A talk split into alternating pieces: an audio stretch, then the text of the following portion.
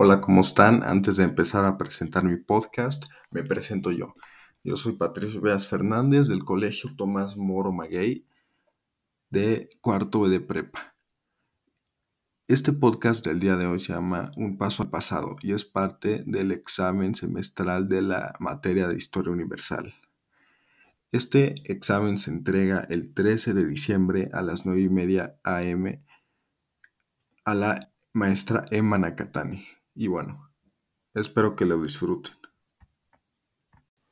¿Qué tal? ¿Cómo están? Bienvenidos otra vez a su podcast de historia, Un Paso al Pasado, aquí con Patricio Viadas. Y el día de hoy vamos a hablar de cómo es que nuestra sociedad llegó a ser como es hoy con los eventos del pasado. Para responder esto invitamos a alguien muy especial, al doctor Fernández de la Universidad UNAM, que es profesor de historia. Démosle una bienvenida.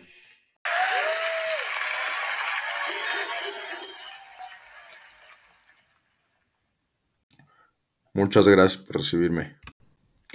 Pero antes de empezar con los temas y a responder la pregunta principal, vamos a aclarar bien qué es la historia y ya que han visto muchos que saben el concepto básico, pero en realidad no saben bien los tipos de historia, el significado o su uso.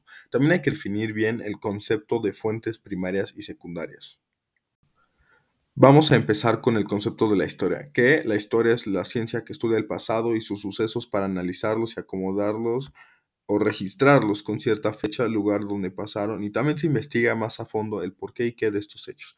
Habiendo aclarado esto, ahora vamos con las fuentes históricas. ¿Pero qué son? Son todo tipo de objeto, documento escrito dicho por alguien que cuenta y tiene todos los datos e información sobre cierto acontecimiento. Ahora, las primarias son estas que cuentan directo la historia del suceso sin basarse en otros documentos, sino que tienen los datos directos documentados como monedas, documentos o monumentos. Y también están los secundarios, que son elaborados a partir de fuentes primarias como libros de historia o biografías de personas o documentales. Ahora sí, doctor, empieza por favor.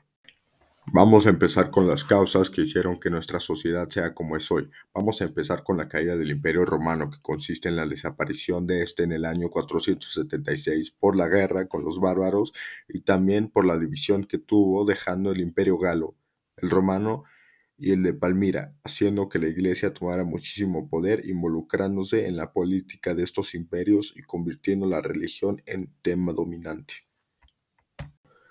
Gracias, doctor. Ahora Después de esto entra la Edad Media del año 476 a 1453, pero esta se divide en dos etapas. Una es la Alta Edad Media, que fue del año 476 al 900, en donde hubo un proceso de transformación de los reinos bárbaros a feudos, iniciando el feudalismo. Había tres sociedades conviviendo en esta etapa, principalmente en el Mediterráneo, y eran el romano, oriental, musulmán y los bárbaros.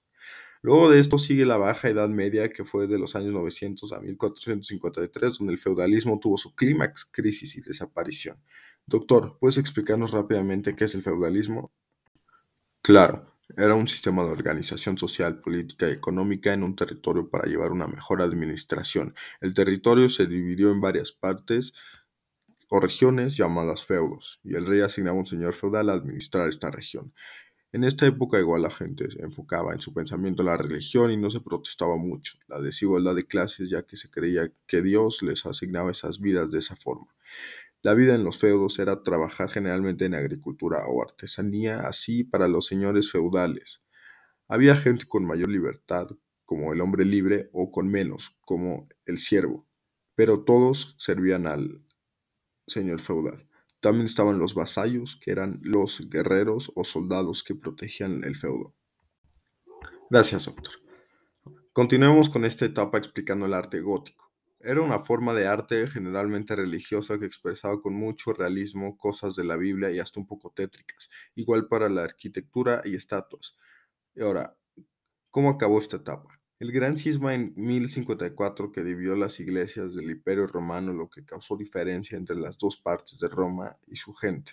Luego las cruzadas de los siglos XI al XIII, que fueron un conflicto entre los musulmanes, bárbaros y romanos por ver quién tendría control sobre Jerusalén. y sus alrededores. Luego la Guerra de los 100 años de 1337 a 1453 entre Francia e Inglaterra, que causó mucho desacuerdo entre algunos feudos y el rey. Luego la peste negra, que fue un evento que casi mata a toda Europa, que fue un virus entre 1346 a 1361, que fue súper mortal.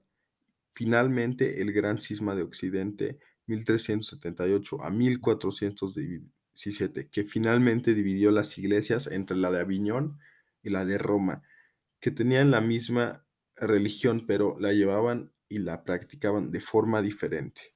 La de Aviñón era un poco más ortodoxa. Para terminar, se creó el capitalismo donde la gente empezó a ver la oportunidad de crecer sus riquezas a base de bienes como tierras, tiendas o negocios y el comercio. Y así empezó a cambiar la mentalidad de las personas y así dio inicio a la edad moderna. ¿Y eso de qué trató, doctor? Esto es una etapa que hubo la mayor cantidad de cambio en la sociedad. Empezó en el año 1492 con el Renacimiento del siglo XIV al XVI. Aquí empieza la etapa de representación en el arte y diferentes cosas de los ideales del humanismo como el razonamiento. Pero ahora, ¿qué es el humanismo? El humanismo fue un movimiento que cambió la ideología de muchas personas ya que se dejó de creer en el orden divino de Dios y se empezó a razonar más, también enfocándose en el desarrollo de la humanidad como en la ciencia, medicina, matemáticas y en muchos aspectos. También entra la idea de la libertad y ahora mucha gente busca esta idea de ser libres y tener derechos. También con el humanismo llegaron los descubrimientos geográficos de América por parte de Inglaterra, España y Portugal, que los convirtieron en grandes potencias. Tener colonias en diferentes partes les ayudó a controlar el comercio y tener objetos que otros países no tenían. Así es, doctor. Pero también llegó la reforma luterana creada por Martín Lutero, que su propósito era cómo se llevaba a cabo la religión y cómo se transmite al mundo. Porque antes la religión pedía dinero a cambio de la fe de Dios. Esto lo quería cambiar. A esto la Iglesia romana lanzó la contrarreforma que tenía como propósito frenar este cambio de opinión hacia la Iglesia, poniendo leyes estrictas de qué libros no poder leer en muchos gobiernos y también enseñar la iglesia ahora sí de forma más seria a jóvenes. También este cambio de opinión y diferencia de opinión entre los que apoyaban a la iglesia romana y a los movimientos como Martín Lutero es que hubo guerras de religión donde hubo varios muertos a lo largo de los años por definir cuál era la más viable. Así es, doctor. Y también entró un cambio muy importante que fue la revolución científica. Esta, como dice, se revolucionó la ciencia, el cómo la percibíamos. Entonces, antes como se creía que era fe de Dios, ahora se creía más en el razonamiento y se empezaron a descubrir muchas cosas que ayudaron en física, química y matemáticas a avanzar como sociedad y crear nuevas cosas. Pero aparte de la revolución científica, llegó la revolución inglesa. Esta revolución se llevó a cabo porque en Inglaterra la monarquía estaba tomando demasiado poder y con las ideas nuevas de más libertad y así la gente no estaba de acuerdo. Entonces decidieron levantarse contra la monarquía y al final quedó en una monarquía parlamentaria, que el parlamento estaba constituida por gente de diferentes partes del pueblo y representantes del pueblo, más la monarquía. Esto fue la base de muchas revoluciones más adelante, como la de las tres colonias, que son las colonias inglesas que se convirtieron en Estados Unidos, la Revolución Francesa, que es la que principalmente definió cómo es como somos hoy que normalmente son gobiernos liberales manejados por una república constitucional, por un representante del pueblo o presidente. También estaban las independencias de las colonias iberoamericanas, como las de México, Brasil, Chile, Colombia, etc. Muchas gracias, doctor, por participar en el podcast. Ahora, Lo último, la revolución industrial. Esta revolución cambió muchísimo la vida.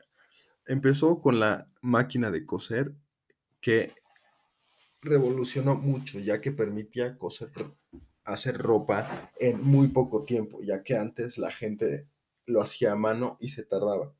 Esto permitía que la población creciera, ya que se hacía más ropa en más tiempo. Igual, esto, estas máquinas empezaron a expandir a la creación de comida y de otras cosas. Esto logró que mucha gente de los campos se moviera a la ciudad para trabajar en estas fábricas. Pero estas fábricas trataban a sus trabajadores muy mal, a punto que casi eran esclavos. Esto también generó las primeras derechos de los trabajadores que hasta hoy en día son vigentes y ayudan mucho a esto. Y bueno, este es el fin de mi podcast. Muchas gracias. Hasta la próxima.